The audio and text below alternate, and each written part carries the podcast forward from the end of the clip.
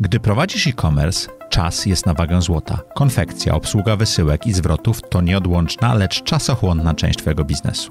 Emerson Polska nie tylko wyręczy Cię w tych zadaniach, ale dzięki kompleksowej usłudze Fulfillment zrewolucjonizuje proces pakowania i dystrybucji w Twojej firmie. Nigdy więcej nie martw się o opakowania, wypełnienia, etykiety, magazynowanie czy dystrybucję. Rozwijaj swój biznes z Emerson Polska. Cześć! Witajcie w kolejnym odcinku audycji Zaprojektuj swoje życie. Mamy dla Was bardzo ciekawego i trochę nietypowego gościa. Holendra, który od początku lat 90. mieszka w Polsce. Jest profesjonalnym, jak sam mówi, nie do końca zawodowym członkiem rad nadzorczych. Tak zaprojektował swoje życie, żeby móc to robić. Jest również matematykiem, który od 20 lat rozwiązuje jeden problem matematyczny z pasją. Jest inwestorem giełdowym i opowiada o tym, jak można było zaprojektować swoje życie Najpierw jako młody człowiek przyjeżdżając do Polski na początku lat 90. wieku 18-20 lat, a później jak uniezależnić się i żyć swoim własnym życiem. Najciekawsza myśl w ostatnim zdaniu tej audycji. Zapraszam bardzo serdecznie. Zaprojektuj swoje życie. Zapraszam Was do mojej autorskiej audycji Zaprojektuj swoje życie. Przedstawiam osoby, które podjęły nietuzinkowe wyzwania życiowe i biznesowe. Rozmawiamy o tym, co nas napędza i dokąd zmierzamy. Historie opowiadane przez moich gości zainspirują Was do świadomego i odważnego projektowania swojego życia. Witajcie w kolejnym odcinku audycji Zaprojektuj swoje życie. Jak co tydzień, w czwartek o czwartej zapraszamy dla Was interesujących gości, zadajemy im trudne pytania, zastanawiamy się, na jakim wirażu życiowym sobie poradzili a z jakiego wylecieli. Jeżeli jesteście tutaj pierwszy raz, koniecznie dajcie nam lajka, suba i zostawcie komentarz. Sztuczna inteligencja to lubi, a my lubimy sztuczną inteligencję, bo razem z nią budujemy zasięgi kanału. A dzisiejszym gościem jest Raimundo Echik. Dzień dobry Państwu. Który ma niesamowitą historię, którą ja chciałbym też poznać, bo ja ją znam tylko troszeczkę. Ty jesteś profesjonalnym członkiem rad nadzorczych? Ja y, używam określenia quasi-zawodowy członek rad nadzorczych. Mhm. I, y, to do, ja dlatego te... powiedziałem profesjonalny. Tak, tak. No, to pozostawiam ocenie innych osób, tych, które mnie wybierają, albo tych, z którymi pracuję. E, natomiast quasi-zawodowy to jest taka drobna złośliwość z mojej strony, bo zarobić na tym się nie da, mhm. prawda? Więc e, jeśli to e, ma być ścieżka kariery, żeby zarobić, to nie za bardzo. Natomiast bardzo lubię tą pracę, poznaję różne spółki, e, różne dziedziny gospodarki. Wchodzę w to zwykle stosunkowo głęboko. I raczej na dłuższe okresy, I prawda? raczej na dłuższe okresy w poszczególnych spółkach. Mój rekord to jest 10 lat w jednej e, spółce. Także e, to jest praca, która mnie interesuje, bawi. Nikt mi nie mówi, co mam robić. E, pracuję sam. Home office mam nie od pandemii, tylko od lat 20, także, także quasi zawodowy członek rad to, to, to dojdziemy do tego, jak to się robi, ale chciałem poznać Twoją historię bo ty jesteś Holendrem, który przyjechał do Polski i tutaj został. Tak. To, to odpowiedz na jedno pytanie. Jak do tej pory wyglądało projektowanie twojego życia? Podejrzewam się tak jak w przypadku większości mhm. ludzi, że jest e, sporo przypadków i mało projektowania. E, natomiast e, kilka takich przełomowych decyzji zapewne było świadomych, no chociażby sama decyzja o przyjeździe do Polski, która była rewolucyjna w roku 90 w środowisku, gdzie ja żyłem, prawda? I z perspektywy czasu wydaje się, że decyzja była e, A udana. 90 to był początek przemian dopiero, prawda? Tak jest. Pierwszy raz do Polski przyjechałem w roku 88 mhm.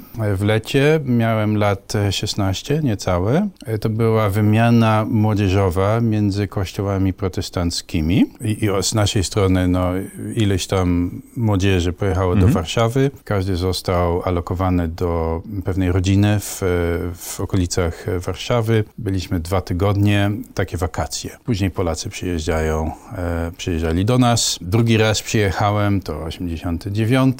Widziałem, że szykują się e, zmiany. Ja się przygotowywałem do matury. Trzeba było zadecydować, gdzie i, i pójdę na studia. I w Holandii rzeczą dosyć e, normalną i w Polsce też coraz bardziej normalną jest szkole chętniej pojechać gdzieś za granicę na rok na jakieś studia, zobaczyć inny Taki kraj. gapier sobie zrobić, tak? Tak, no gapier albo nie gap, ale mhm. zobaczyć e, jakieś inne otoczenie. Koledzy moi z, e, ze szkoły to wybierali Niemcy, Francję, Anglię, ambitni to Stany, a, a ja pomyślałem, no mam przyjaciół w e, Warszawie, interesuje mnie ta strona świata. Nie mówiłeś po polsku? Nie, natomiast e, w szkole średniej uczyłem się, no, tak jak każdy Holender, e, wielu języków obcych, mhm. prawda? I e, no, byłem tak trochę nadgorliwy w tym zakresie, uczyłem się rosyjskiego. Okay. To jest bardzo dobra podstawa mhm. do, do poznania języka polskiego, tak w moim doświadczeniu. Słowiański język otwiera ci rodzinę. Tak, tak jest i te, tylko te znaczki są, mhm. są inne, natomiast jak się pokonuje tę przeszkody, to jest dobry dostęp do materiałów, do mhm. samodzielnej nauki, samodzielna nauka, tak? E, jak już podjąłem decyzję, żeby przyjechać do Polski, w zasadzie na studia, tyle, że nie chciałem do Łodzi, bo w Łodzi była i chyba nadal jest e, szkoła językowa dla tak, cudzoziemców. Tak, bardzo wielu cudzoziemców przyjeżdża, tam zaczyna e, ten pierwszy rok tak, ja, ja, przystosowania do polskiego. Tak? Ja ominąłem ten etap. Przez rok mieszkałem w Warszawie. Mhm przyjaciele udostępnili lokal. E, spędziłem czas z klasą maturalną pewnej szkoły średniej na liceum. Czy do szkoły? Tak, chyba nielegalnie prawdopodobnie. tak. na lekcje języka polskiego i rosyjskiego. Okay. E, no i uczestniczyłem w wydarzeniach e, klasowych, włącznie z wycieczką i z, jak to się nazywa, studiów, studniówką. Mhm. I uczyłem się języka polskiego i, i dla przykładu, tak, żeby co, co mi utkwiło w pamięci. Na studniówce e, siedzimy z kolegami, podchodzi pani profesor i kolega mówi, skombinuj pani profesor krzesło, prawda? I, i no nie mogę zrozumieć. To, co no jednego z najważniejszych polskich słów, tak? Albo, albo na lekcjach też, też pamiętam, nauczycielka też posłużyła się mną jako przykład, powiedziała, no podchodzę do kiosku i mówię, proszę życie. No można to zupełnie dwuznacznie zinterpretować, prawda? Także no, w ten sposób uczyłem się języka e, polskiego. Czyli tak bardzo praktycznie. Tak, tak, absolutnie. Mhm. I e, społecznie też mhm. w miarę, choć może nie jestem wielkim społecznikiem, ale tak. E, no i po roku poznałem ludzi z ambasady holenderskiej, którzy poinformowali mnie, że istnieje program wymiany studentów, mhm. gdzie jest 10 miejsc, 10 Holendrów do Polski, 10 Polaków Polaków do Holandii, przy czym nigdy nie było 10 Holendrów e, chętnych. Więc... Bo studia wtedy w większości były po polsku w Polsce w 90 tak, roku, oczywiście. Nie było tak. anglojęzycznych studiów jeszcze chyba. Ja nie kojarzę, okay. aczkolwiek muszę powiedzieć, że, no bo ja dostałem to stypendium, pojechałem na studia na UJ e, w mhm. Krakowie. Później, bo ja byłem 3 lata, e, później pojawił się tam też Niemiec, który był studentem profesora, z którym współpracował naukowo nasz polski profesor. I, i w ramach tej współpracy ten, ten student się pojawił. No i wtedy zajęcia przeszły na język angielski i jakoś sobie jednak wszyscy radzili. E, radzili więc e, nie, nie, nie, miało to instytucjonalnego ale, charakteru. Ale penetracja języka, ja pamiętam początek lat 90., to nie było tak oczywiste. W tej chwili w, w dużych miastach, oczywiście nie wszędzie, prawie z każdym w, jak, w jakimś stopniu porozmawiasz po angielsku. Wtedy tak nie było, prawda? Absolutnie tak tak e, nie było. Natomiast e, no, UJ to jednak jest mhm.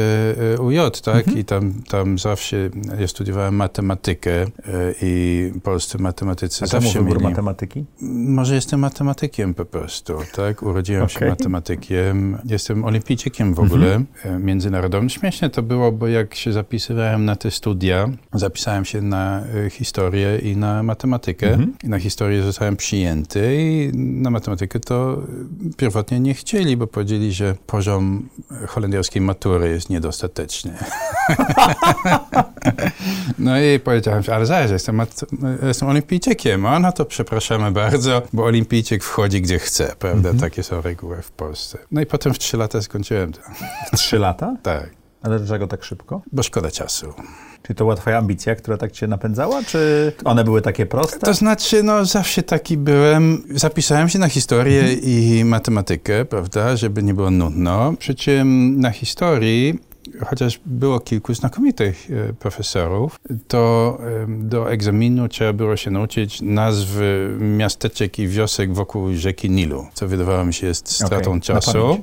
Tak. Na matematyce z kolei to najpierw zacząłem chodzić na zajęcia z pierwszym rokiem. Stwierdziłem, że nuda, pójdę na drugi rok. też to nie było to. Poszedłem na trzeci rok, no i trafiłem wtedy na twierdzenie Stocksa. A to bardzo zaawansowane narzędzie w analizie matematycznej. No i stwierdziłem, tutaj musi się trochę e, jakby spowolnić, zatrzymać się, więc zrezygnowałem z tej historii. Postanowiłem skupić się na matematyce. matematyce. Chodziłem z e, trzecim rokiem. E, no i jak po roku jakby wykładowcy się przekonali, że nie jestem jakimś klaunem, prawda, tylko jest nadzieja. Czyli zrobiłeś sobie efektywnie indywidualny tok studiów, tak? Tak, zaproponowali mi, że ułożę indywidualny tok studiów, tak żeby, no bo żeby dostać mhm. dyplom, musiałem te pierwsze dwa lata też e, zaliczyć, zaliczyć prawda? Mhm. Więc to wszystko zostało ściśnięte do okresu trzech lat, które tam spędziłem. W jakimś momencie indeks dostałem, no i zacząłem wypełniać ten, ten indeks i, i tak dostałem dyplom. I postanowiłeś zostać w Polsce? Tak, bo moja filozofia była taka, że no jak już e, skończyłem studia, to trzeba by zostać i jakieś podatki zapłacić, prawda? Coś mhm. zrobić, tym bardziej, że te przemiany miały miejsce, giełda już działała, interesowało mnie to, funkcjonowanie rynku kapitałowego. I matematyka w tym pomagała, prawda? Myślę, że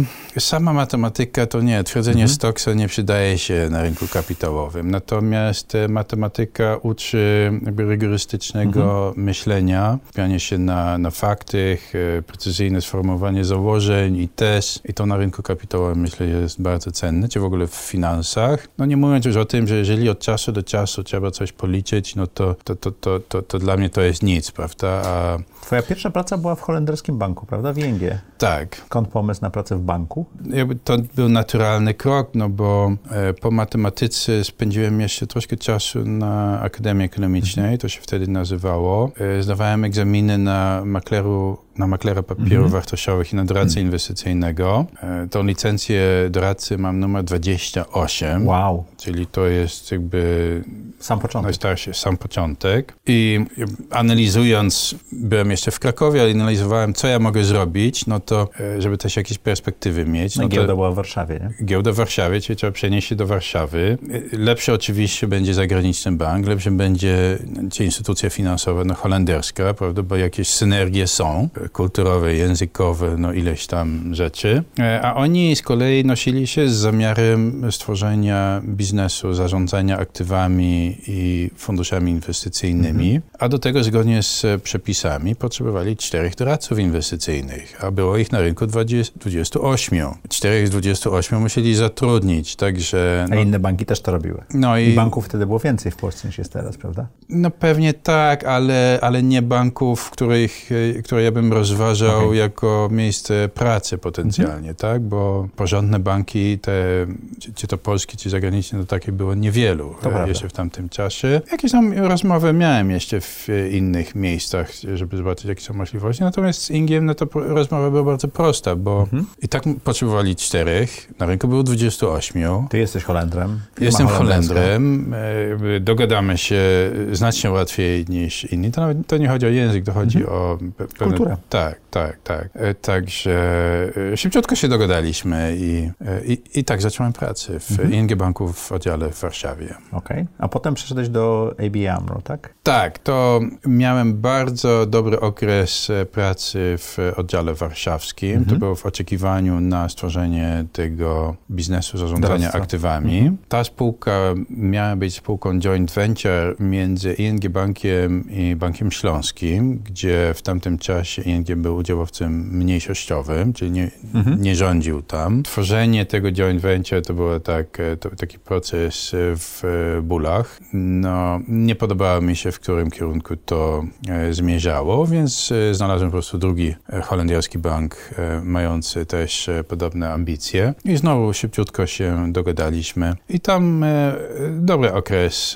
miałem, tam dobrze się pracowało, póki to trwało do, do kryzysu dot-com, prawda? Mhm tam 2001 rok. No IBM miało problemy przez kryzys, prawda? Oj, to znaczy wszyscy mieli problemy, e, natomiast e, tam, gdzie ja byłem, no to strategia opierała się na założeniu, że uda się wejść na rynek bankowości Mhm. detalicznej. Konkretnie chcieliśmy przejąć bank BPH. E, To jest osobna e, historia, ale nie doszło to do skutku i efekt był taki, że dla spółki zarządzającej aktywami na perspektywy wyglądały dosyć e, e, blado. No bez banku detalicznego to za, za, mało, prawda? Tak jest. To jest słaba dystrybucja i w związku z tym no, by, był pewien poziom strat bez perspektyw poprawy tego.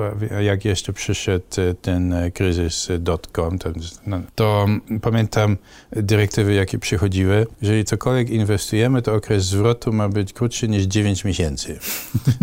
Taki absurd. Tak. Więc doszli do wniosku, że to trzeba sprzedać. Znaczy, znaczy ja zaproponowałem, może lepiej sprzedać niż likwidować. Tam jacyś chętni byli, ale mało zdeterminowani. I ostatecznie, no, pamiętam spotkanie w Londynie z kierownictwem. Czy, co, co ja bym rekomendował robić? Ja mówię, tak, no, jak zamkniecie, to za 10 lat będziecie chcieli znowu otworzyć, więc to też nie ma sensu. To jest lepiej to zostawić. E, I odpowiedziano mi wtedy, in the long term I will be dead. E, Więc zamknęli. zamknęli i, i jeszcze zaproponowali mi, jak mogę, dos, jak mogę jak będę chciał pracować gdzie indziej, do w Londynu, banku, tak. E, mogę wybrać gdziekolwiek, e, co znaczyło w praktyce Londyn czy Amsterdam, co mnie nie interesowało. E, Oni wtedy tworzyli w AMRO joint venture w Chinach. To mnie interesowało. Nawet e, rozmowy miałem e, na ten temat. I też śmieszne, bo Holender, z którym się widziałem, pytał, czy znam język chiński. Odpowiadałem, że e, no nie znam, że się nauczę. Potem spotkałem się z Chińczykiem, który tam lokalnie zarządzał. On powiedział, że nie, no tutaj jest mandaryński i kantoński i tak ze sobą się nie dogadujemy. Nie zawracaj sobie głowy, bo tu wszyscy po angielsku mówią. To Mało kto sobie zdaje sprawę, że Chiny to nie jest jeden język, prawda? No, to, to jest olbrzymi kraj, tam jest Tak. mnóstwo języków, Tak. a ten, ten mandaryński to taki lingua franca, prawda, ich, e, natomiast e, to nie znaczy, że każdy chce się nim posługiwać. I nie, nie zdecydowałeś się na Chiny? To joint venture też e, z powodu kryzysu dotcom plus no to, że w Chinach wszystko szło bardzo powoli, ostatecznie nie doszło do skutku w ogóle. Gdyby doszło do skutku, to pewnie bym się zdecydował, no ale niestety tak to się nie potoczyło. Także tutaj nie zaprojektowałem swojego życia. Okej. Ale przeskoczyłeś na bycie członkiem rad nadzorczych, prawda? To był ten moment. Tak, I to, tak, był, no bo to był wybór, to był projekt, czy to był przypadek? nie, to był wybór. Znaczy, wybór podyktowany w jakimś stopniu zapewne e, przypadkiem. E, Ale też doświadczenie, bo ty tam miałeś tą Tak, przygodę z tak. Polifarbem, gdzie Tak, tak. sądziłeś się... Tak. Znaczy, jako zarządzający aktywami e, spotykałem się z klientami mającymi znaczne środki finansowe i tłumaczyłem im, że no to nie ma sensu trzymać e, tych pieniędzy na lokacie trzymiesięcznej rolowanej wiecznie na niskich e, odsetkach, tylko możemy te pieniądze zainwestować i owszem będzie jakieś ryzyko, ale też wyższa oczekiwana stopa zwrot. I w pewnym momencie uznałem, obserwując, co się dzieje w poszczególnych spółkach, że tak naprawdę problematyczne jest doradzanie ludziom, żeby inwestowali w e, spółki, kiedy one traktują swoich akcjonariuszy tak, jak e, traktowały. Szczególnie tych małych i mniejszościowych, tak? Tak. E, Albo coś z tym trzeba będzie zrobić, albo trzeba zrezygnować e, z inwestowania w e, takich spółkach. Zresztą nie brakuje w tym regionie Europy krajów, gdzie de facto tak się stało, prawda? Tam ludzie po prostu zaczęli inwestować za granicą. No, w Czechach czy, czy w republikach bałtyckich e, bardzo wcześnie ludzie po prostu zaczęli inwestować za granicą, bo, bo tam były jakieś warunki. E, A w Polsce z kolei no, duży rynek jest, jest dużo spółek. E, No, trzeba było tymi spółkami się e, zająć. Polifarb to taki przykład medialny, ale potem był Stomil Olsztyn. Tomil Olsztyn, gdzie oni mieli różne ceny dla różnego rodzaju wykupu, dla różnego rodzaju właścicieli, prawda? To, to nie ten przypadek. Stomil Olsztyn to był kazus A, cen transferowych. Tak. tak. I spółka jest producentem i sprzedaje większość swojej produkcji do podmiotu powiązanego według pewnych wzorów cenowych i sporne między akcjonariuszami było, e, no, w czyim interesie tak naprawdę to e, funkcjonuje. Czy ta marża nie jest po prostu transferowana poza, tak? Tak. Powstała jakby, jakby jedynym sposobem zaradzenia temu to było na, praca na poziomie Rady Nadzorczej. To było jakimś narzędziem w tym kierunku i w ten sposób, jak, jak uwolniłem się od obowiązków w ABN AMRO, skoro się nie zdecydowałem na Londyn czy Amsterdam, Chiny były jeszcze otwartą możliwością, ale nie wiadomo, czy się wydarzy, mhm. czy nie wydarzy, to uznałem, że no, trzeba robić coś ciekawego, coś pożytecznego tu na miejscu i zacząłem się pracą w radach nadzorczych. I e, ja sobie tłumaczę potem w kategorii dowcipu, że jak inwestorom rozwiązujesz mały problem, to w nagrodę potem dostajesz większy problem do rozwiązania.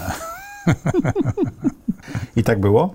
I tak było. Takim momentem przełomowym chyba była Rada Nadzorcza Orlenu, prawda? Bo to było trochę medialne. Orlen był e, medialny. To już jest e, dwa lata później. Mhm. To już jest rok 2004. W pewnym sensie jakieś takie przedwczesne ukoronowanie, prawda? Bo, mhm. bo większej spółki, bardziej e, ludzie mówią, że prestiżowe. Ja na to odpowiadam, moje dzieci prestiżu nie jedzą, prawda? Dla mnie to było po prostu interesujące, bo wiele można było się e, nauczyć, tak jak duża korporacja funkcjonuje, też międzynarodowa, e, aktywna w obszarze akwizycji, mająca też strategię, e, która jest no, dyskusyjna, tak, bo można mhm. było pójść w lewą stronę, można było pójść w prawo, także przez cztery lata no, miałem bardzo ciekawy okres pracy tam w tej spółce, tak.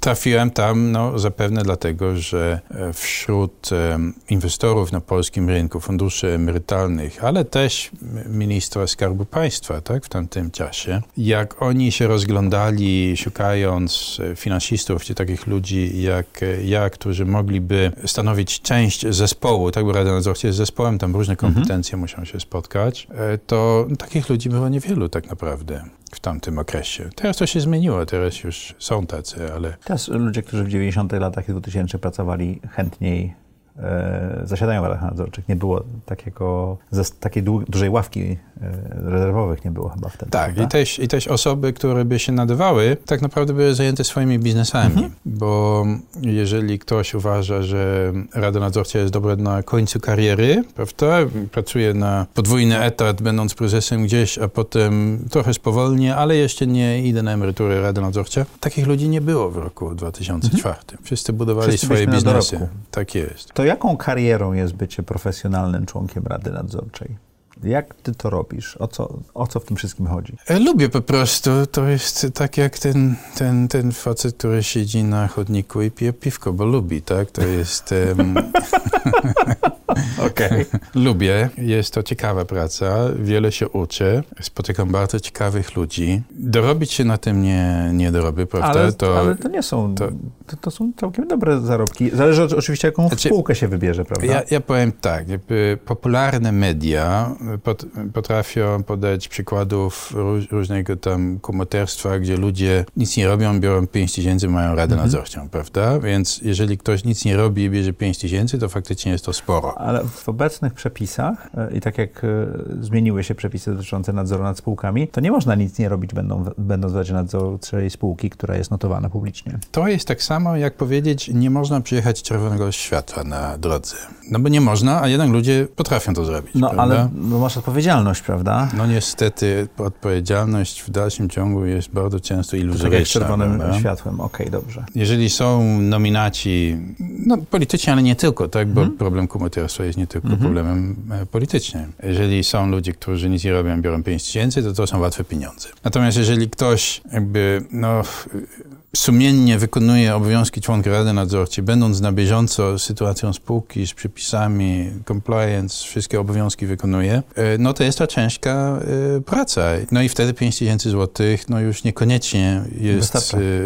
E, odpowiednim odzwierciedleniem. Ja, ja mogę porównywać tym, co zarabiałem jako finansista, prawda? No to się nigdy do tego nie, nie zbliżyłem. Pracując rekordowo, ja miałem przez pewien okres czasu 7 rad nadzorczych. 7 rad nadzorczych, które spotykają się minimum raz na kwartał i do których trzeba się kilka dni przygotować, to to jest taki pełen kalendarz. Siedem, siedem rad nadzorczych to było troszkę za dużo. E, ja dla siebie stosuję taką regułę, że pięć jest e, liczbą Max. taką maksymalną. Zresztą do, tych, do tej liczby siedem doszło w ten sposób, że z jednej strony ktoś bardzo prosił, a z drugiej strony pewien projekt był na ukończeniu. A na zakładkę był. Ale jakoś kończył się trochę dłużej niż się mhm. spodziewałem, prawda? I w ten sposób doszło do tego, że przez jakiś okres miałem siedem, ale to nie jest do powtórzenia. To, to pięć jest liczbą taką, taką dobrą, maksimum. Zostaje mi wtedy czas na naukę, mhm. tak? Bo, bo y, trzeba ciągle się dokształcać i zostaje mi czas na prowadzenie jakiejś działalności inwestycyjnej na mhm. własny rachunek. Czyli ty też inwestujesz. No i z tego tak naprawdę żyję. Prawda? I rady nadzorcze są raczej, przepraszam, że tak powiem, ale takim ćwiczeniem dla twojego mózgu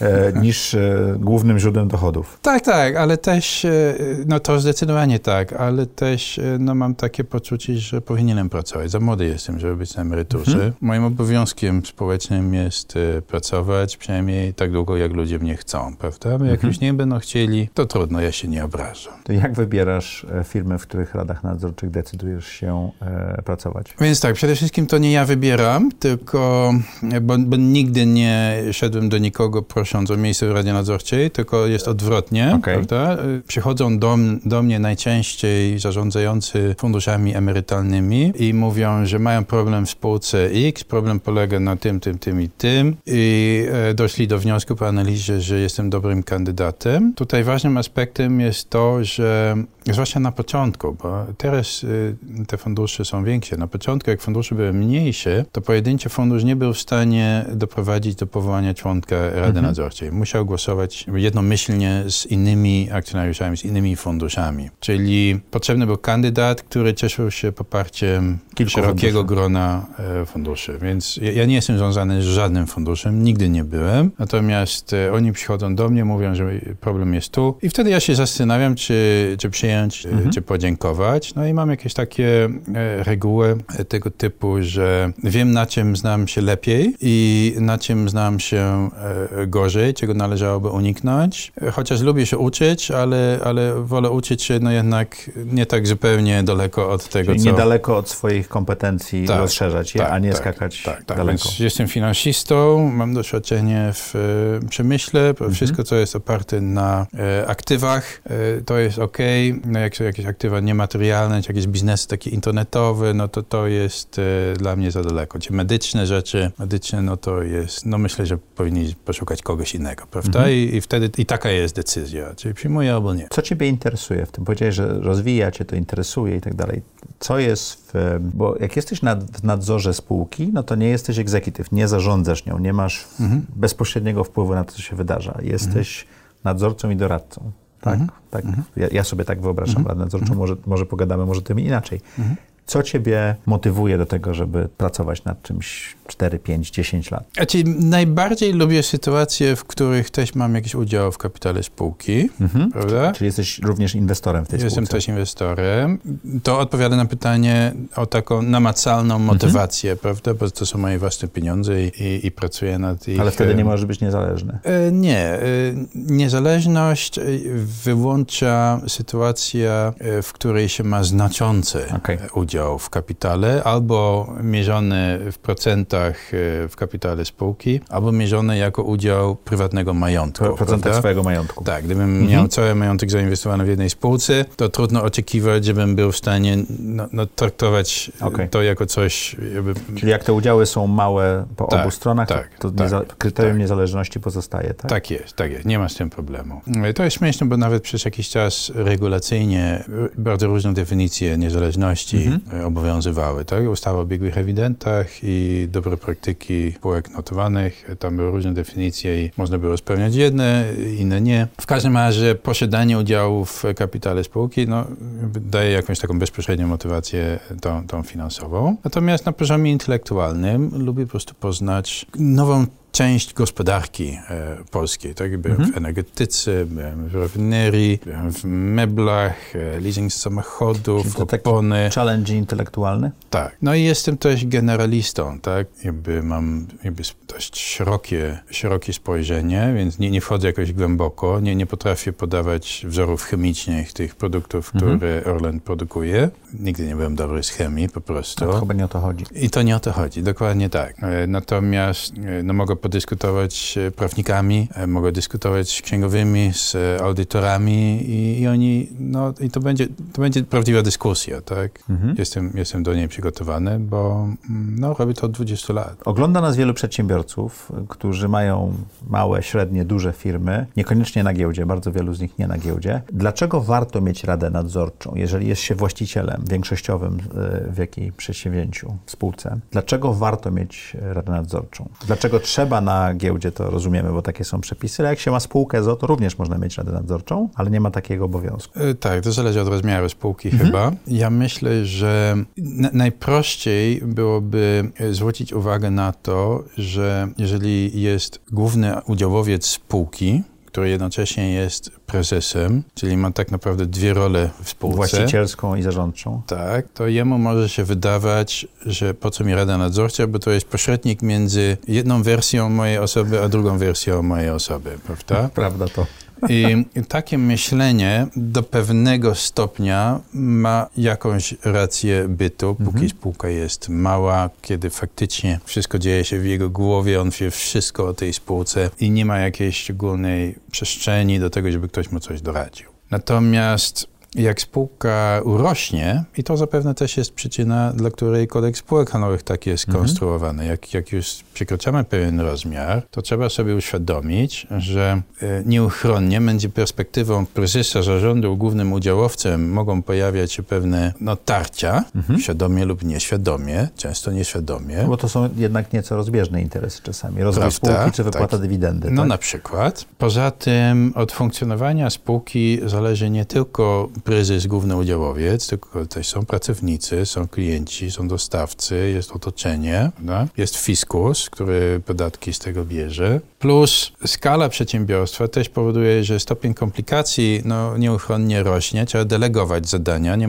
prezes nie jest w stanie robić wszystko e, sam, więc nieuchronnie potrzebne są pewne mechanizmy e, kontrolne, żeby to wszystko mhm. jakby utrzymać e, razem. No i takie niezależne spojrzenie na całą tą, tą, tą strukturę spółki ze strony Rady Nadzorczej, chociaż zwał jak zwał, prawda? Można, komisja rewizyjna może mhm. być w spółce ZO, może być podobnie. Niezależne spojrzenie na to ze strony osób, które z jednej strony są outsiderami, tak, na co dzień robią co innego, nie siedzą w tym po uszy na co mhm. dzień, z drugiej strony są insiderami, bo mają jednak dostęp do informacji wszystkich i jakby to nie ma tajemnic między spółką a Radą Nadzorczą. No to takie spojrzenie, no wiele razy i, i ze swojego doświadczenia, no mogę podać też przykłady, e, gdzie, choć może nie na wizji, prawda, ale gdzie Y, takie coś może dodawać wartość albo uchronić przed y, katastrofą. I też jest tak, że i to jest przykre w naszej pracy, bo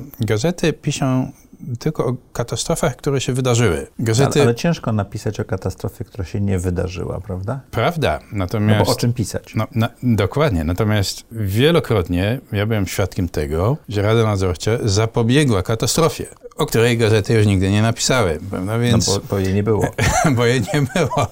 No ale, ale to jest wartość dodana. Mhm. To jest wartość dodana. I, I to powoduje, że ludzie zadają sobie to pytanie, które mi zadałeś, tak? Po co jest Rada Nadzorcza? Bo nie do końca tego, e, tego widzą. I zresztą jak ktoś buduje swój biznes od zera, to, to ten problem nie istnieje i tego nie widać. Dopiero jak jest pewna skala, no to y, takie problemy się pojawiają, więc... Y... To jak dobrze zbudować Radę Nadzorczą? Jestem przedsiębiorcą, mój biznes ma, nie wiem, 100, 200 200-300 milionów złotych obrotu. Do tej pory, jak to powiedzieć, był sterowany ręcznie, właścicielsko i zarządczo i dochodzę do momentu, w którym stwierdzam, że warto zacząć myśleć inaczej. No, Rada Nadzorcza powinna być e, zróżnicowana i to oczywiście bardzo modne jest e, zróżnicowanie pod względem płci, natomiast... to chyba nie, nie, nie, tylko o to chodzi. To przecież. jest oczywiście, mhm. to jest tylko jeden wątek, mhm. prawda? Jest wiele innych obszarów zróżnicowania. E, zawodowe zróżnicowanie zróżnicowanie. Prawnik, finansista, ekonomista, ktoś inżynier, branżowiec, Albo cokolwiek. marketingowiec, zależy od, od Tak rodzaju jest. spółki.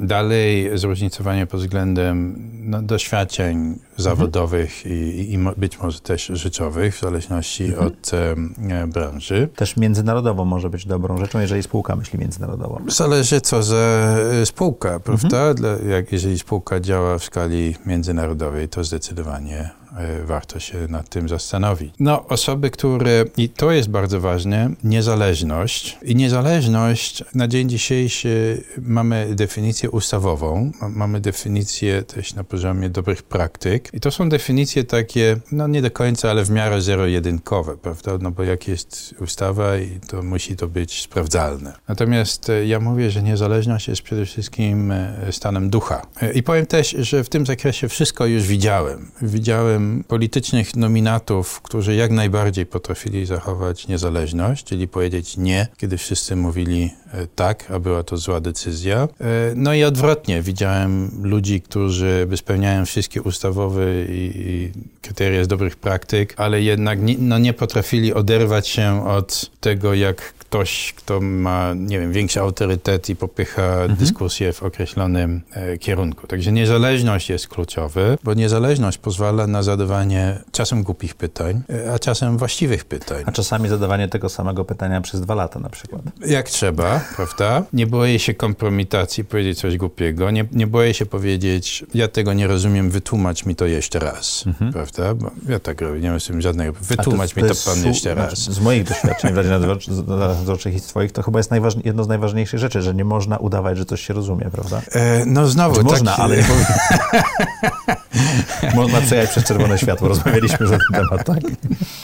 Już wszystko widziałem w tym, e, w tym zakresie I, i, moje doświadczenie jest też takie, że jak ja czegoś nie rozumiem, to być może problem jest ze mną, bo ja po prostu czegoś nie wiem, albo jestem niedokształcony w jakimś zakresie, ale też osoba, która mi tłumaczy, najwyraźniej nie tłumaczy tego dostatecznie tak, żeby przeciętny człowiek edukowany był w stanie to zrozumieć. Więc to też jest problem, prawda? E, e, Jest to wielkie tabu powiedzieć, nie rozumiem, wytłumacz mi to jeszcze raz. Dlaczego? No bo trzeba przyznać się do jakiejś słabości, prawda, że czegoś nie wiem. Czy brak wiedzy jest słabością? Znaczy, tylko jeżeli nie jesteś gotów się dokształcić, prawda? bo jak To jesteś chyba- gotów się dokształcić, to jakby wyrównasz ten, ten lukę, prawda? A czy to nie jest tak, że brak wiedzy nie jest problemem, tylko brak e, bycia blisko swojego ego i zrozumienia jego może być tym problemem, że trudno nam się przyznać, że czegoś nie wiemy. Może, może, może, może. Ale, ale w każdym razie niezależność i, i, i tak, taka śmiałość, e, zadawanie trudnych pytań, powiedzenie nie, kiedy wszyscy mówią tak, e, to jest ta cecha, która jest, e,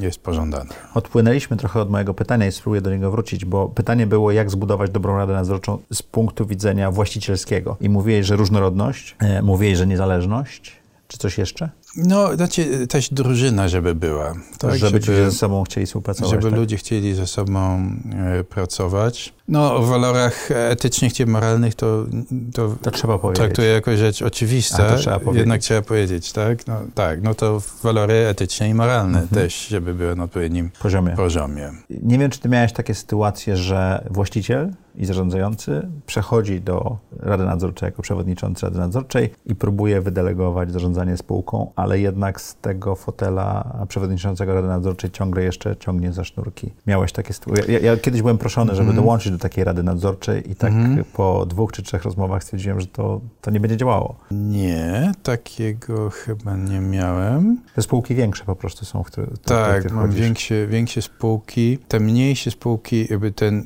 znaczy mówisz właściciel, ja Mhm. mówię dominujący akcjonariusz, prawda? Mhm. Bo sytuacje, gdzie jest jeden właściciel, wtedy można mówić właściciel, to takiego to nie miałem. Był Skarb Państwa, który miał 98%, także prawie jedyny, ale To też ma swoje uroki, prawda? giełda papierów Mhm. wartościowych, prawda, w Tak. tamtym e, czasie, ale tam też, no, jakby Skarb Państwa rozumiał, zresztą zawsze rozumiał i nadal rozumie, Że niezależność jest ważna, tak? i, i, i, i różnorodność, tak, bo tam Mhm. jednak są różni interesariusze wokół tej giełdy. Giełda to jest trochę szczególny przypadek. No to nie jest takie zwykłe przedsiębiorstwo, prawda? To jest jednak marketplace dla papierów wartościowych. To znaczy, tutaj każdy uważa, że jego przedsiębiorstwo jest niezwykłe. E, jak jestem w wodociągach, to mi tłumaczą, że no, to jest strategiczne dobro i niezbędne do życia i, i, jest. i, jest wojna w Ukrainie, więc trzeba to szczególnie chronić, prawda? I to wszystko prawda. E, Natomiast no, są też spółki, które budują mieszkania i dach nad głową też jest e, niezbędny do życia lub żywność, prawda? To Lub energię.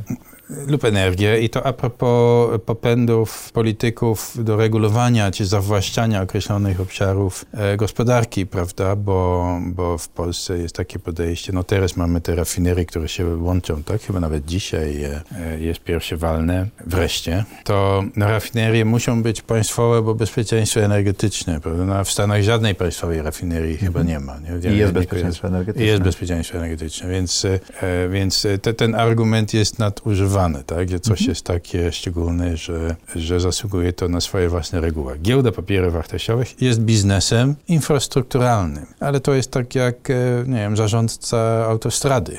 Tak, jak chcę pojechać e, do Poznania, jadę autostradą, tak, tam ten od, ostatni odcinek jest e, prywatny, prawda? No to oczekuję, że będzie bezpiecznie, tak?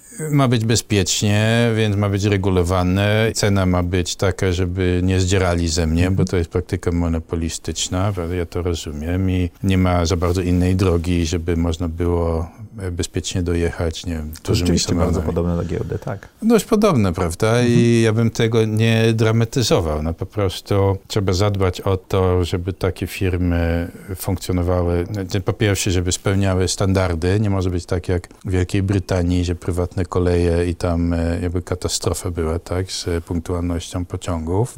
Tak nie może być. No i oczywiście ceny. Ceny też nie mogą być e, e, takie, że...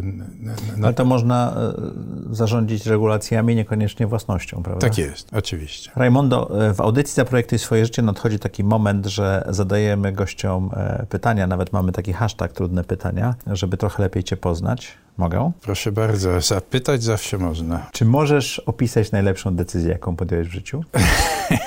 Najlepszą decyzję. To jest ryzykowne pytanie, prawda? Mhm. Bo, bo jak powiem na przykład, e, nie wiem, czy żona słucha, prawda, ale Z wybór. pewnością wyszła. To, dam, to możesz odpowiedzieć na dwie, to dwie najlepsze decyzje.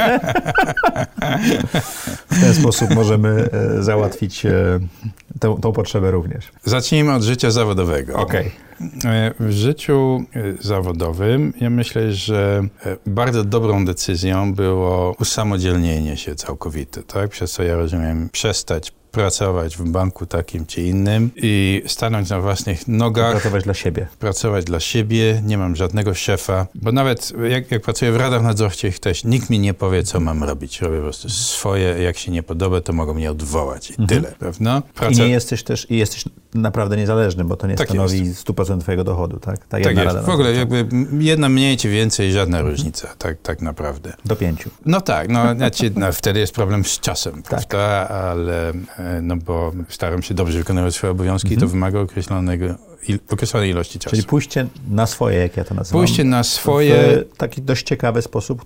Takiego gościa jeszcze nie mieliśmy w audycji, gdzie głównym twoim zajęciem jest bycie właśnie w radach nadzorczych. Tak, tak, no bo y, zwykle jak ktoś idzie na swoje, to prowadzi swój Mhm. biznes. E, Jakiś swój biznesik mam, tak, e, taki konsultingowy, ale to też działało tak samo jak z radami nadzorczymi. Mhm. Ktoś prosi o pomoc z czymś i jak bardzo prosi, to w końcu to zrobię i wystawię fakturę i to Mhm. też jest jakiś tam biznesik. Ale to, jeśli chodzi o dochodowość tego, to jeszcze jest mniej niż, Mhm. niż w radach nadzorczych. To jest okazjonalne. Ale robię co chcę, co lubię, co mi w danej chwili pasuje.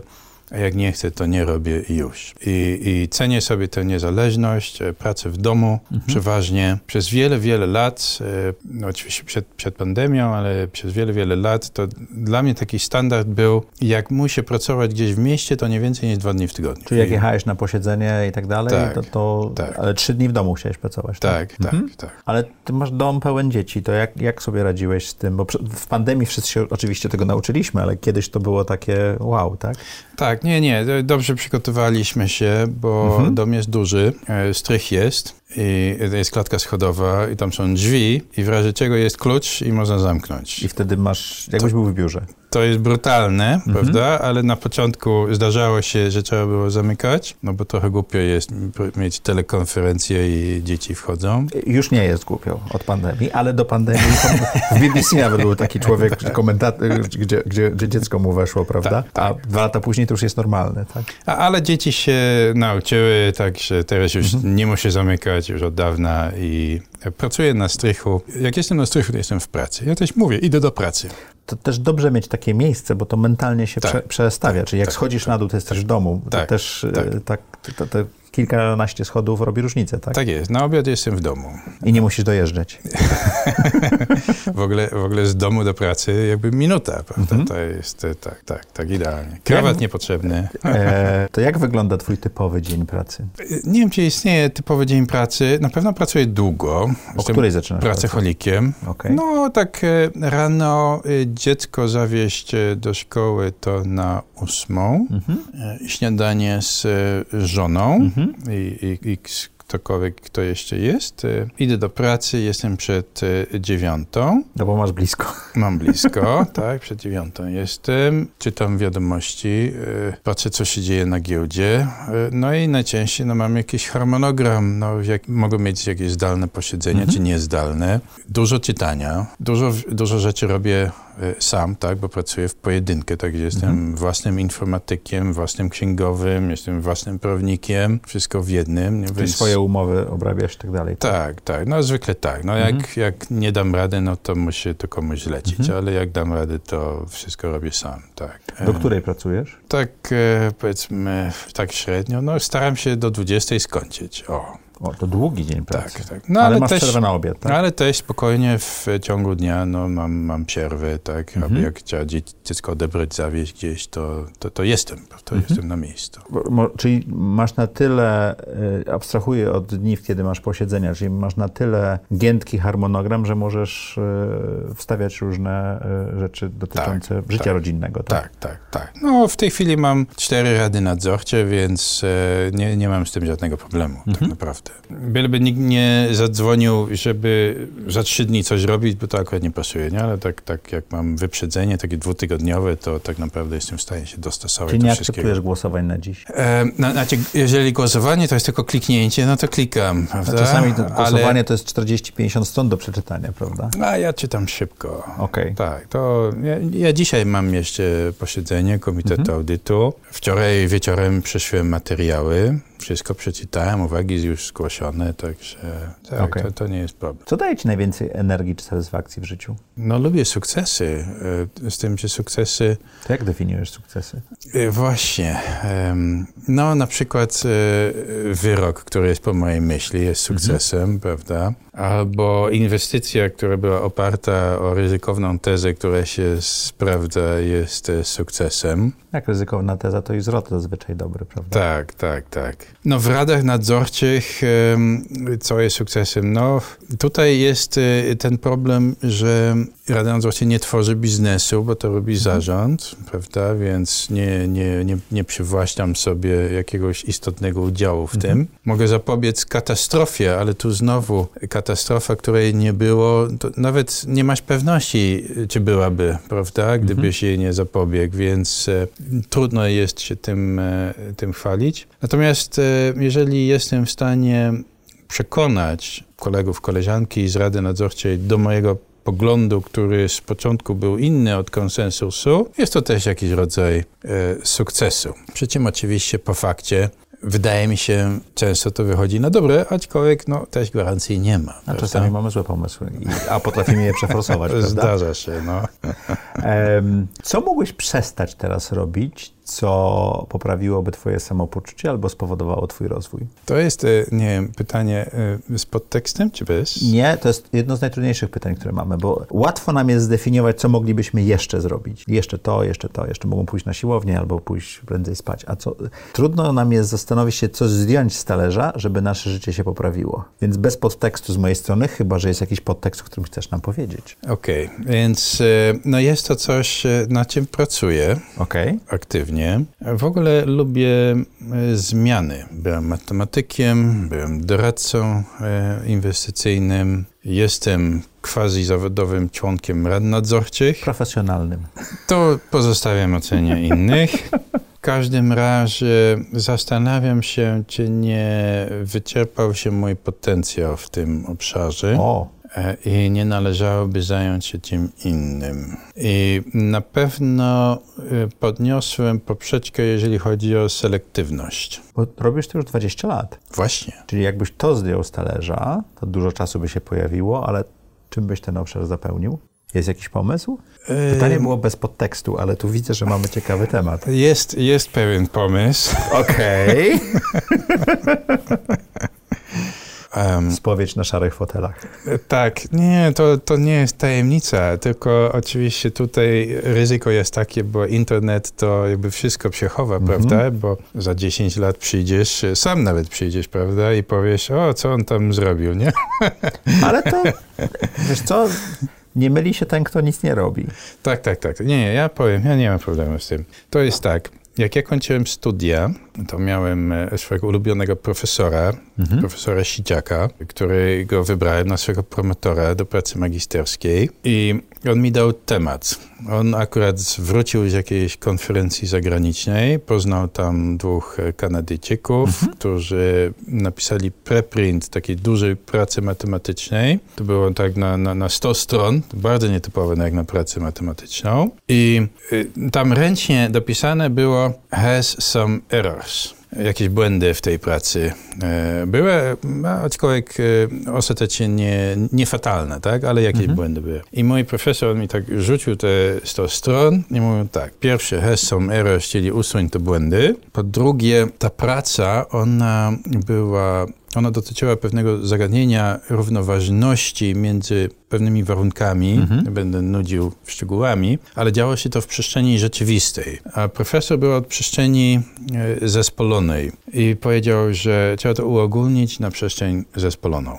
I takie dwa zadania były. I w ramach pracy magisterskiej e, skorygowanie tych e, błędów to udało się zrobić w 100%, aczkolwiek też nie całkowicie bezbłędnie, tak z perspektywy czasu. I e, jeżeli chodzi o uogólnienie na przestrzeń zespoloną, to się udawało, no, nie wiem, jeśli miałbym rzucić tam powiedzmy w, w 20% mhm. i na kolejne 20% sformułowałem, jak się później okazało, trafną hipotezę co do tego, jak można byłoby to mhm. e, zrobić. I, I, to był rok 94. Potem w roku 2000 skontaktowała się ze mną koleżanka ze studiów, mhm. obecnie już pani profesor. Ona jakby zrobiła kolejny krok w, Tylko hipotezę udowodniła, tak? tak? I, i, I ponieważ e, było to oparte na tym, co ja robiłem w pracy mhm. magisterskiej, która była niepublikowana, to się nie publikowało w tym tamtym czasie, to żeby opublikować artykuł naukowy, to ona proponowała współautorstwo. Więc ona tak naprawdę przysłała gotowy e, artykuł, powiedziała rzuć okiem, czy jest ok, czy może się podpisać pod tym. I to był rok chyba 2000, akurat na przerwę świąteczną, Boże Narodzenie. Usiadłem do tego i, i to było bardzo śmieszne, bo w ciągu tygodnia, jak, jak, jak patrzyłem na jej pracę opartą w jakimś stopniu na mojej pracy, to... Wróci, wróciły te... Tak, tak. I udało się zrobić kolejny krok. O! Od razu. E, więc, i, no i w ten sposób nawiązaliśmy e, współpracę, która obecnie, e, no chyba mamy opublikowanych pięć artykułów, mhm. cztery takie duże, takie merytoryczne, jeden bardziej przeglądowy, wspólne, które razem tworzą materiał do mojej pracy doktorskiej. I to też było w ten sposób, że przyjaciel ze studiów, teraz już profesor, powiedział mi, że E, do profesury potrzebuję dwóch doktorantów, więc ja będę jednym z tych dwóch. Skoro... Zostać nominowany doktorantem, tak? tak, skoro tutaj i tak tworzymy ciekawe rzeczy i jakby zmusił mnie do pewnych rygorów, żeby tę pracę mhm. tworzyć, żeby to jakieś wyglądało. E, no i w tej chwili powiedziałbym, że gdzie my jesteśmy, no powiedzmy na poziomie 60% tego zagadnienia, uogólnienia w mhm. przestrzeni zespolonej. Czyli kariera akademicka przed tobą? Nie, nie, nie, nie, to, to, to nie, absolutnie okay. nie. Natomiast jesteśmy na poziomie 60% i wiemy też, że uogólnić bez dodatkowych założeń się nie da. Nie? Czyli jakby to oczekiwanie mojego profesora uogólni, no wiemy, że się nie da. To, to, to jest udowodnione mhm. już, jest kontrprzykład. Natomiast w dalszym ciągu jest kilka obszarów takich otwartych pytań, na które no, trzeba znaleźć odpowiedź i, i to gryzie człowieka. Gryzie mhm. po prostu, że no bo minęło ile? 28 lat i nadal to nie jest rozwiązane. I jakby trudno się z tym pogodzić. I ja wiem, bo znam siebie, że jak siądę na tym i potem wrócę 10 lat później, to można jakby z nową energią można to zaatakować, się w to wgryźć i, i mieć świeże pomysły, jakby od której strony to e, atakować. To wrócę do mojego pytania. Co mógłbyś przestać teraz robić? Co mogłem przestać robić? Co mógłbyś przestać robić, co spowodowało twój rozwój albo poprawiło twoje samopoczucie? To znaczy, ja mam cztery rady nadzorcze, mhm. czyli mam pewne obowiązki wobec mhm. spółek, wobec akcjonariuszy i oczywiście wszystkie te obowiązki wykonam. Natomiast jeżeli przyjdzie nowa propozycja spółki takiej średnio ciekawej, która tak niewiele wnosi, jakby z wielką łatwością powiem e, już e, nie, prawda? A te projekty, które są, to w sposób naturalny one kiedyś się kończą, bo to nie jest mhm. współpraca na... A rozwiązanie tego zawsze? zagadnienia matematycznego jest czymś, co zostaje? Bo mówię, że, że nie, nie, posiadanie nierozwiązanego problemu gryzie, tak? Gryzie. I wiem, bo czuję to, bo się starzeję, jak wszyscy, ale mhm. czuję to, że jakby, jak poczekam jeszcze 10 lat, to, to może być ciężko, prawda? Więc trzeba by przysiąść. Więc y, tak, tak, nie, bo to jest poważny, no, poważny atak, trzeba przypuścić mhm. na ten problem, bo to jest problem, którym nie tylko ja się zajmuję, inni też się zajmują i problem pozostaje otwarty, tak? Tak, mhm. tak tam są tęgie mózgi, które mhm. już próbowały i nie wyszło, więc y, to, to trzeba traktować jak wojna, tak? Ten, ten problem trzeba zniszczyć. Ale Atakując go. czasu. A na to potrzeba czasu, ale na, co jest najważniejsze... Czasu i pustego umysłu. Tak, tak jest. Skupienia. Skupienia, bo, bo jakby patrzeć jednocześnie na notowania giełdowe to jest bardzo kiepski no, pomysł. Bo, bo, bo, jest coś takiego, nie wiem jak to po polsku powiedzieć, że switching cost, tak? czyli czos, koszt zmiany pomiędzy jednym tak, zadaniem, które robimy, tak, a drugim, tak, szczególnie, że tu tak. jest giełda, tu jest problem przedsiębiorstwa, a tu jest problem matematyczny, to jest, jest koszt tego, nie? Tak, tak. I, I, ten koszt jest różny w zależności mhm. od stopnia skostniałości tej maszyny, mhm. prawda? E, natomiast jak ja mam e, cztery rady nadzorcze, to ja muszę przeskakiwać z jednej spółki do drugiej, tak? I moje rano mogę mieć jedną spółkę, po południu mam drugą spółkę. To jest proces stosunkowo prosty. Mhm. Natomiast jeżeli mam odrzucić na bok te spółki i pomyśleć wyłącznie o problemie matematycznym, no naprawdę muszę się w to wgryźć już w tej okay. chwili. Czyli mamy to. Także Już tutaj wiemy, co jest, przestać Tu robić. o to chodzi, o to chodzi. Rozumiem. No to nie jest wszystko, bo jeszcze w inwestycjach e, to też jest e, część mniej widoczna publicznie, aczkolwiek widzą spółki, jak się pojawiam na walnym zgromadzeniu mhm. i zadaję trudne pytania. Ostatnio tam gazeta pisała mhm. o kilku pytaniach. To mój portfel jest, e, i powiem to jakby bez skrępowania, mój portfel jest przedywersyfikowany. Nie? Co Bo... powoduje, że masz więcej pracy niż e, minimalizacja ryzyka, prawda? Tak, tak. Mhm. Jakby, jakby korzyści w postaci minimalizacji ryzyka są niższe od kosztów związanych z nadzorem. No, ale a propos dywersyfikacji, jak weźmiesz te równania tam między 8 a 16 spółek, już jesteś tak zdywersyfikowany zazwyczaj, że to wystarczy, nie trzeba mieć 40 spółek. I czytałem prace naukowe twierdzące, okay. że optymalną liczbą jest 30. Okej, okay. mówimy o rynku amerykańskim pewno. No tak, tak. To, to, to jest... Ale ta, ta, krzywa ryzyka się wypłaszcza bardzo tak szybko. Tak jest. To, znasz tą krzywę, tak. rozumiem, krzywą, tak, więc e, e, no, ale u mnie jest e, no, dużo więcej. Okej. Okay. Więc, e, więc no też takie, takie rozdrobnienie, bo to powoduje, że człowiek myśli, o, o, o, a, to też miałem, tak, zapomniałem o tym, że to mm. też mam. Te, tego typu ja mam 34 startupy, rozumiem, o czym do mnie mówisz. Naprawdę 34 startupy masz? Tak, rozumiemy, o co chodzi, tak? To jest bardzo no, dużo. Tak, tak. Jest, jako inwestor, nie jako... Ja rozumiem, ale, ale wiesz, e, startup jest znacznie gorszy niż, e, niż moje inwestycje giełdowe, prawda? Pod, pod Ja nie względem czasu. nie, Tak, wymaga nie, dużo chcę, więcej. nie chcę deprecjonować Nie, nie, ale wymaga dużo więcej ale czasu, poziom ryzyka jest dużo Oczywiście. większy i tak dalej. Tak. Oczywiście, no to E, Raymondo, jaką masz supermoc? supermoc, no nie, no to musiałbym się przechwalać, tak? Dajesz. Takie logiczne myślenie, e, myślę jednak to jest e, e, moc, tak? I precyzyjne określenie jakby co my tak naprawdę wiemy, czego my nie wiemy, e, co się domyślamy, ale jakie ryzyko się z tym wiąże i w związku z tym, jaki jest tok rozumowania, które prowadzi do, do wniosku, które wprowadzamy w życie w taki czy inny sposób. I em, wiele razy łapię jakby kolegów, koleżanki z, z rad nadzorczych nad tym, że wydaje mi się, że coś wiedzą, ale tak naprawdę to nie jest sprawdzone, albo... Brakuje albo, logiki w decyzji. tak, no podam bardzo prosty przykład. To jest przykład y, w Orlenie. Dyskusja była o tym, czy wchodzić w upstream, czy nie. Upstream, czyli wydobycie Tak. ropy. I jakby klasyczne rozumowanie jest takie, że jeżeli mam fabrykę, do której wkładam ropę, wychodzi benzyna i, i, i, i olej napędowy, to moim kosztem jest ropa, przychodem jest produkt, więc jeżeli dokonuję integracji takiej wertykalnej, nie, czyli wchodzę w upstream, to znika mi ten koszt ropy, No, ale Czyli- koszt upstreamu może być większy niż koszt ropy, jeżeli nie potrafimy wydobywać, tak? To jest jakby inny problem, Mhm. ale, ale, ale problem, który chciałem zasygnalizować jest następujący. Większość osób, a zwłaszcza polityków, wychodzi z założenia, że skoro kupuję ropę, to wzrost ceny ropy jest dla mnie zły, prawda?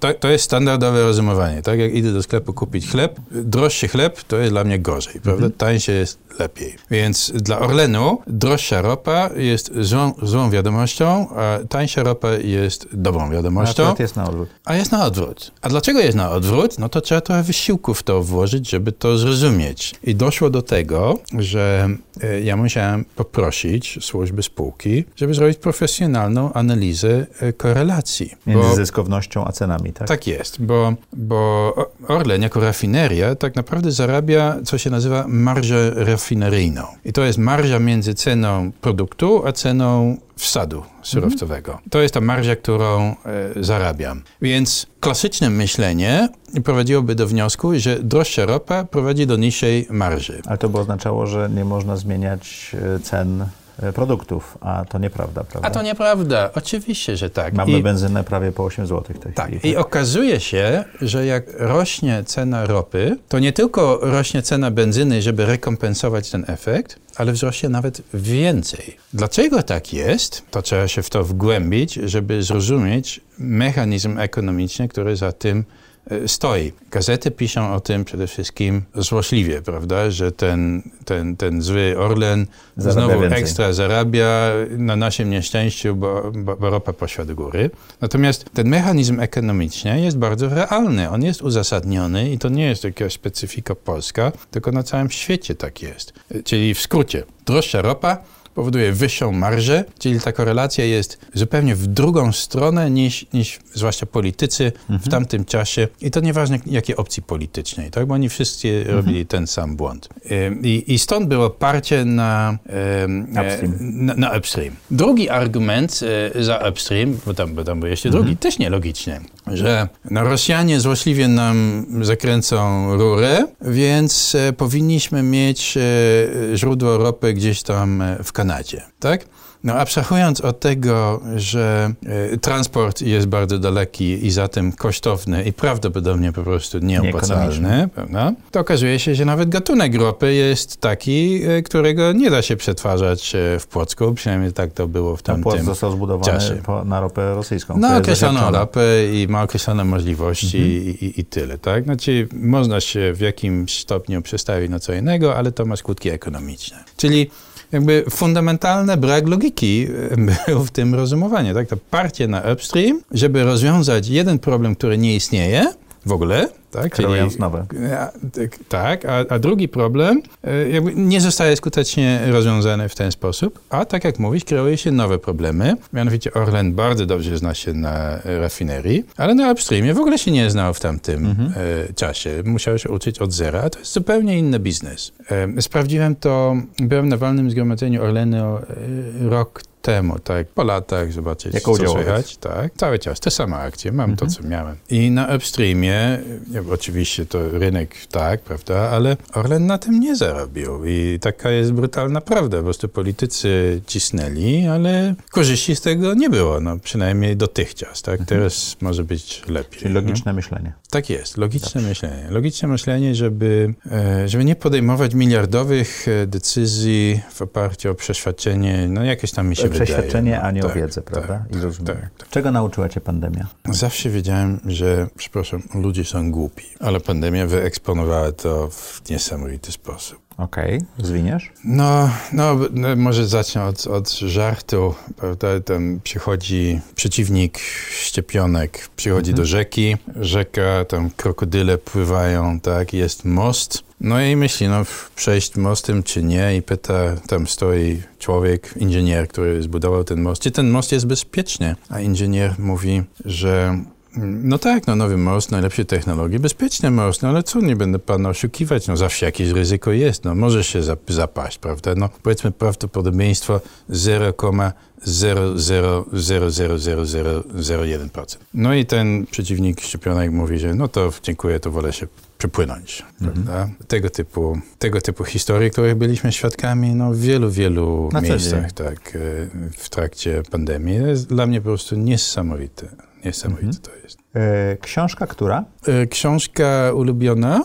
Mhm. E, no, na fikcję to nie mam czasu, zwykle, tak mało, bardzo fikcji. Natomiast ulubiony autor Asimov. O. Isaac Asimov. Tak? Brandon Sanderson i Isaac Asimov, tak. Tak, więc tutaj mam taką sporą kolekcję. A która z jego książek najbardziej? No, nie ma tak pojedynczej e, książki. No, to trylogię, mhm. prawda? To jest e, arcydzieło, myślę. Chyba nie zgodził się na film, no tego nie ma filmu, mhm. prawda? Mhm. Więc e, trylogie tak jest bardzo dobre. No, ale też opowieści o robotach są bardzo ciekawe. Zwłaszcza te novels, tak? Novels o, o mhm. Nowele, tak? Po mhm. polsku? Nowele. nowele. O robotach są dobre. Jeżeli chodzi o książki non-fiction, e, to czytam e, e, o geopolityce sporo. Mhm. Oczywiście literaturę tą fachową w a, mojej dziedzinie. A ta najnowsza, którą a, mógłbyś polecić? Aktualnie czytam Kahnemana. Mhm. Kahnemana jeszcze dwóch współautorów, których mhm. nazwisk nie zapamiętałem. Kahnemana znam, spotkałem go zresztą raz. Ale Thinking Fast, Thinking Slow? Czy, czy? To już było dawno. Obecnie mam najnowszą książkę Noise. Bardzo dobra. Polecam. Tak. Raymondo, co chciałbyś, żeby widzowie i słuchacze audycji Zaprojektuj swoje życie zapamiętali z tej rozmowy? Jeśli mam coś zarekomendować, aczkolwiek zdaję sobie sprawę z tego, że to może nie dla każdego, -hmm. ale e, to jak ja funkcjonuję, nie zawracam sobie głowy tym, co inni myślą, robię po prostu swoje. To, co ja uważam jest słuszne i zasadne i etyczne i co mi sprawia satysfakcję. I tak też radzę do tego podchodzić. Bardzo mocna myśl na koniec tego odcinka. Dziękujemy Wam bardzo serdecznie. Dziękuję Tobie. Bardzo miło mi było. Dziękuję za zaproszenie. I jak co tydzień w czwartek o czwartej zapraszam do audycji Zaprojektuj swoje życie.